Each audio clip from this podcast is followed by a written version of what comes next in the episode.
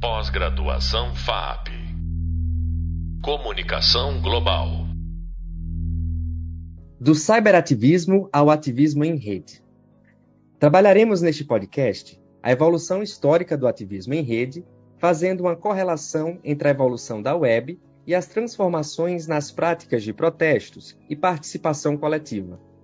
Eu sou Matheus Soares, jornalista, pesquisador do Centro Internacional de Pesquisa Atopos, da Escola de Comunicações e Artes da USP e mestre em Ciências da Comunicação pela Universidade de São Paulo.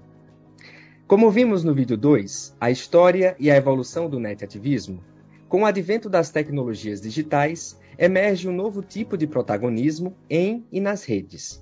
Mas como surgem as ações nessas redes digitais? Quais as diferenças entre cyberativismo e netativismo? Neste podcast, discutiremos como o desenvolvimento das tecnologias digitais transformou as formas de participação coletivas, inaugurando novas dinâmicas de protestos e ativismos nas redes e por meio delas. Trataremos das características da participação na Web 1.0, início da internet comercial, por meio dos movimentos cyberpunks e de diversas experiências desta primeira fase da internet e também apresentaremos as características das conflitualidades sociais após o advento da banda larga, da computação móvel e das redes sociais. Por fim, vamos pontuar os casos mais recentes de net-ativismos na pandemia de Covid-19. Bem, gostaria de iniciar esse papo com uma breve história da própria internet. Criada no final dos anos 60 pelo exército norte-americano, a internet tinha o objetivo de ser um sistema de comunicação militar descentralizado, que sobreviveria caso o país sofresse um ataque nuclear. Este era o contexto da Guerra Fria, quando os Estados Unidos estavam em conflito com a União Soviética e um bombardeio nuclear era uma possibilidade.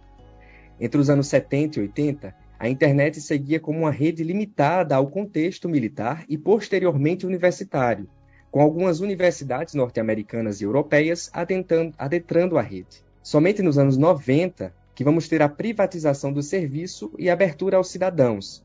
É o surgimento da Web 1.0, momento da internet de escada, conexão de baixa velocidade e que permitia apenas a publicação de textos em páginas. Por isso, essa Web 1.0 também é chamada de web estática, justamente que permitia apenas a publicação né, de textos. É o momento também do surgimento dos navegadores, né, dos browsers, a Internet Explorer e também a troca de e-mails. E, consequentemente, também é o momento das primeiras experiências ativistas que surgem na e por meio da rede, reconhecidas como cyberativismo. Esse termo é utilizado para descrever as diversas experiências de participação que usavam a internet como uma ferramenta-chave para o compartilhamento de informações e a mobilização de pessoas em escala global.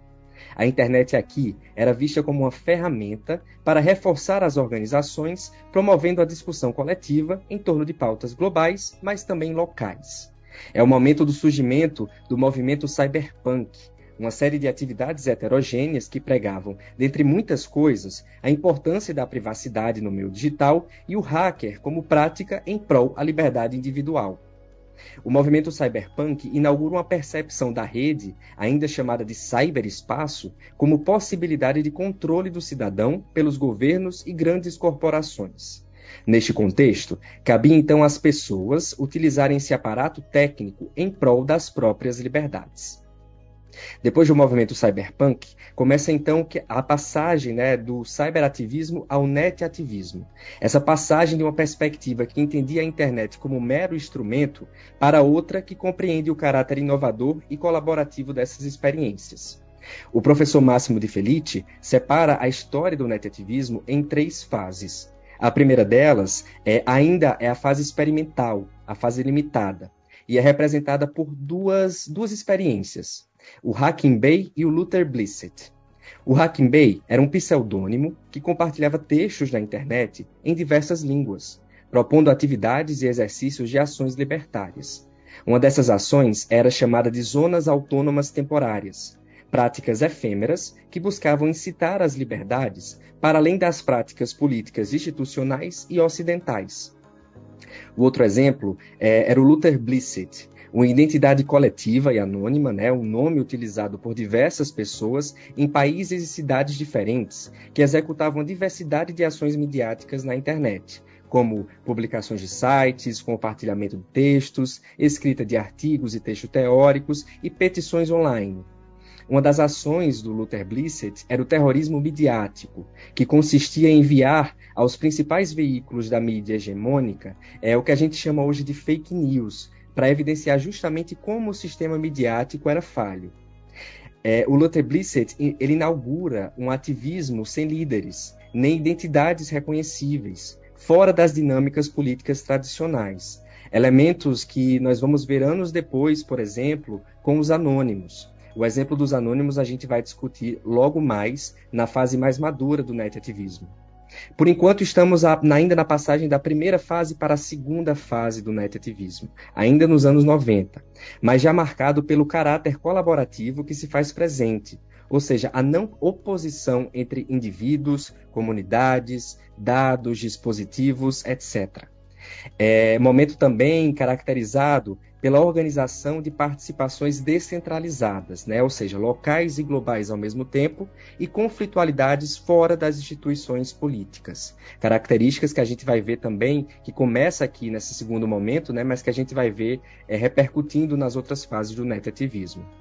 E nesse segundo momento do netativismo, a gente vai ter é, o neozapatismo como exemplo principal ainda estamos falando dos anos 90, né? Esse movimento neozapatista, ele tem origem na região de Chiapas, no México, uma região habitada majoritariamente por povos indígenas e que reivindicava maior autonomia de gestão do território e também protestavam contra o NAFTA, o Tratado Norte-Americano de Livre Comércio. E daí esse movimento neozapatista, ele não tinha líderes, era a própria comunidade que tomava decisões em conjunto. Então, quando a própria comunidade precisava é, tomar uma decisão, né, ela se reunia e chegavam em consenso. Quando o consenso é, é, era chegado, eles então passavam as informações para o porta-voz, justamente porque não tinha líderes, né? E esse porta-voz era chamado de subcomandante Marcos, uma figura sem rosto e sem identidade que representava o movimento. E é muito interessante esse próprio nome, subcomandante. Ele não era o comandante, ele era o sub, né? Ele estava abaixo da própria comunidade.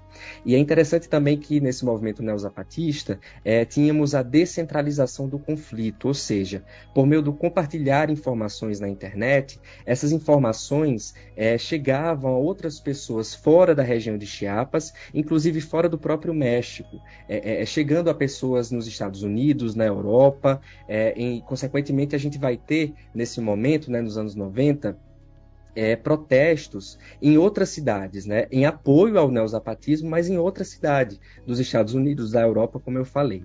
E é muito interessante esse caráter da descentralização do conflito, que a gente vai ver também é, como isso se mantém ao longo do tempo. Né? Mais recentemente, a gente, a gente pode pontuar aqui é, dois casos: o Me Too né, e o Black Lives Matter. O Me Too é essa organização, na verdade, essa, esse, esse protesto né, é, que surgiu ali nos últimos anos nos Estados Unidos, liderado pelo movimento feminista, justamente para reivindicar uh, as violências, né, os assédios que as mulheres sofriam uh, na indústria cinematográfica norte-americana. É, é, surge nos Estados Unidos, mas isso vai tomando corpo, né, vai, vai impactando outras cidades do próprio país, mas também em outros países, inclusive o Brasil.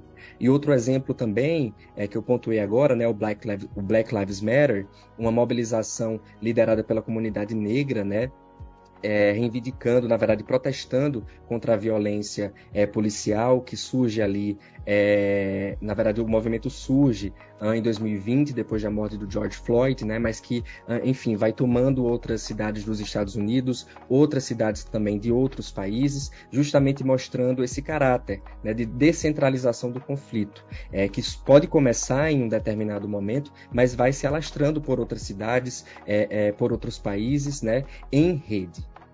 E daí a gente pula agora para o terceiro momento. É, a gente ainda estava falando aqui da web 1.0, uma web estática, que permitia ainda o compartilhar apenas de textos. E a gente começa agora, no início dos anos 2000, a encontrar uma web nova, uma web 2.0, ou também chamada de web social. É uma internet que permite, né, com suas novas funcionalidades, uma maior interação entre os indivíduos conectados. E é também o momento da expansão da própria internet, em que cada vez mais pessoas elas estão conectadas.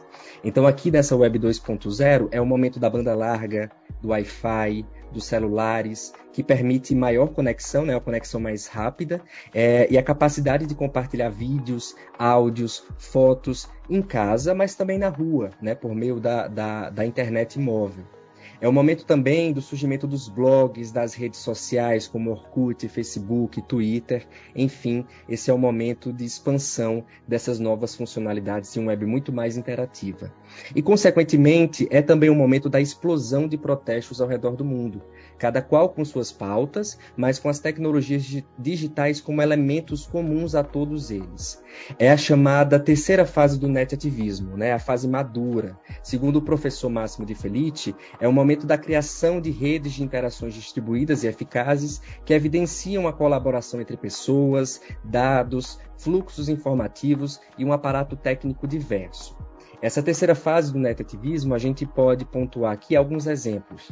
O primeiro deles é a Primavera Árabe, né, uma onda revolucionária que tomou conta dos países no Oriente Médio e do Norte na África a partir de dezembro de 2010. É, protestos em prol de valores democráticos, é, justamente por serem países marcados por regimes totalitários, e que teve início na Tunísia, após um jovem vendedor de frutas ter seus produtos confiscados pela polícia, é, depois de se recusar a pagar propina.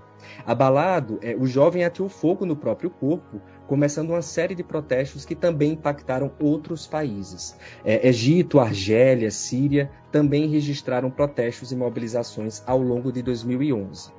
O segundo caso que eu queria pontuar para vocês aqui, dessa terceira fase do netativismo, é o movimento Occupy Wall Street, né, inspirado, que foi inspirado pelos protestos da Primavera Árabe e que teve início em setembro de 2011 quando milhares de pessoas se reuniram no centro comercial de Nova York para protestar contra a desigualdade econômica e social, a ganância, a corrupção e a indevida influência das empresas, sobretudo do setor financeiro, no governo dos Estados Unidos.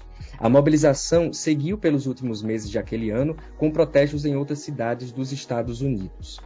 Um terceiro caso é, de movimento netativista são os anônimos. Os anônimos é esse coletivo formado por hackers, ativistas, programadores, mas também por dados, algoritmos, plataformas, enfim, né, por código principalmente, que surge em 2008 é, com ações é, em torno das liberdades individuais, né, como a liberdade de expressão, a liberdade de rede, enfim, e que agi, agem né, desde 2008 é, com queda de sites, sequestro de dados, enfim, né? Inclusive os anônimos começam em 2008, mas se mantêm ativos ao longo dos anos, né? Principalmente na pandemia também de Covid, é, aqui no Brasil tiveram algumas células que se movimentaram é, é, se movimentaram né, por conta da pandemia. Também teve a guerra da Ucrânia, que a gente é, viu a mobilização dos anônimos em apoio ao exército, ao exército ucraniano, né, com, ah, com doações de bitcoins, por exemplo, mostrando justamente como os anônimos, apesar de começarem em 2008, ainda se mantêm ativos e relevantes né, com o passar do tempo. E daí a quarta, é, o quarto exemplo de netativismo desse momento que eu trago para vocês é uma, um exemplo nacional.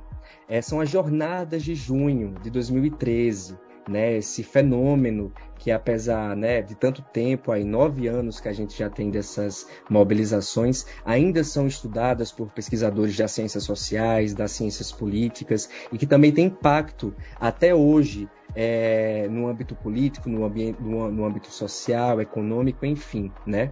E as jornadas de junho é, foram manifestações mobilizadas pelas redes sociais, principalmente nas plataformas como o Facebook, né? Que reivindicavam diversas pautas, que iam desde contra o aumento das passagens do transporte público a questões mais abrangentes, como a corrupção governamental e os gastos excessivos para a realização da Copa do Mundo de 2014. O ápice dessas jornadas de junho foi no dia 17 de junho de 2013, quando cerca de 30, 300 mil pessoas, na verdade, 300 mil pessoas saíram às ruas de pelo menos 12 cidades espalhadas pelo país, desenvolvendo uma série de mobilizações que se estenderam até o dia 21 daquele mesmo mês. E é muito interessante é, evidenciar aqui né, que, com o tempo, é, alguns desses movimentos net ativistas que é, eu pontuei para vocês acabaram é, é, é, se dissolvendo. Né? A gente vai ver no outro podcast que um dos, uma das características principais do, das experiências net ativistas é justamente a efemeridade.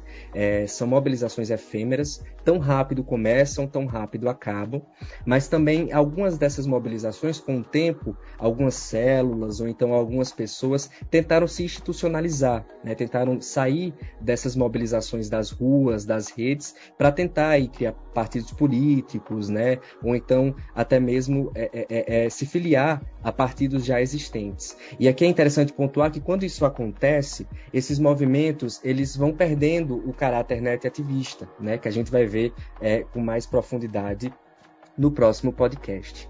Por fim, já eu queria pontuar uh, dois exemplos de netativismo pandêmico que aconteceram nos últimos anos por conta do, da pandemia de coronavírus, né, que chegou no Brasil em março de 2020, é, quando São Paulo e Rio de Janeiro também foram as primeiras cidades do país a registrarem é, os primeiros casos de coronavírus, né, mas também as primeiras experiências de articulação civil para minimização dos efeitos da pandemia.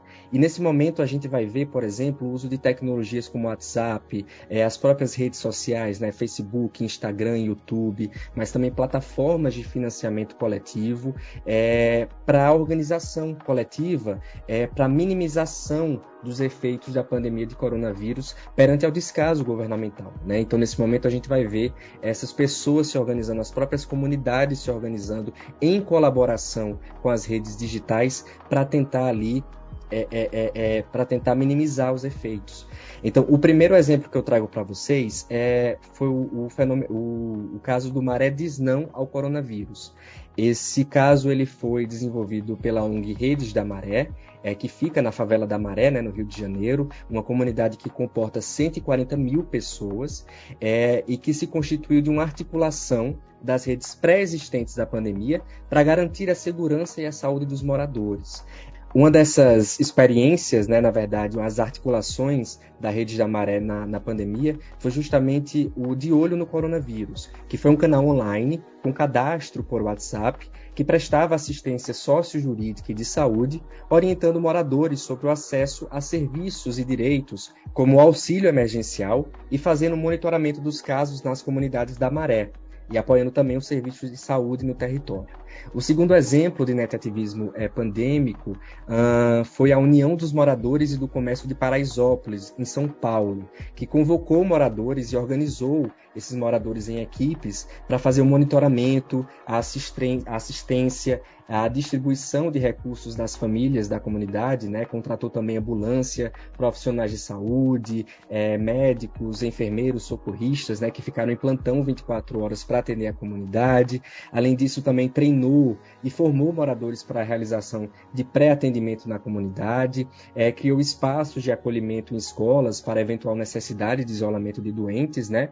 É, e tudo isso por meio uh, da colaboração das tecnologias digitais. Tudo isso pela articulação, como eu falei, do WhatsApp, das plataformas de redes sociais, né, do celular, enfim, é, justamente mostrando aí é, que perante o descaso né, do governo, enfim, essa falta de assistência pública, essas pessoas, de maneira autônoma, né, de maneira inclusive espontânea, se auto-organizaram a partir da colaboração dessas tecnologias.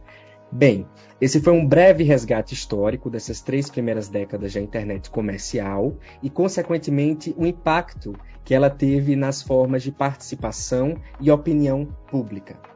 Você acabou de ouvir mais um podcast sobre o tema A História e a Evolução do Net Ativismo, apresentado por mim, Matheus Soares, jornalista, pesquisador, é do Centro de Pesquisa Atopos. Sobre esse tema, se você tiver mais curiosidade, você pode consultar o livro do professor Máximo de Felice, chamado Net Ativismo, da Ação Social para o Ato Conectivo, editado e publicado pela editora Paulus em 2017.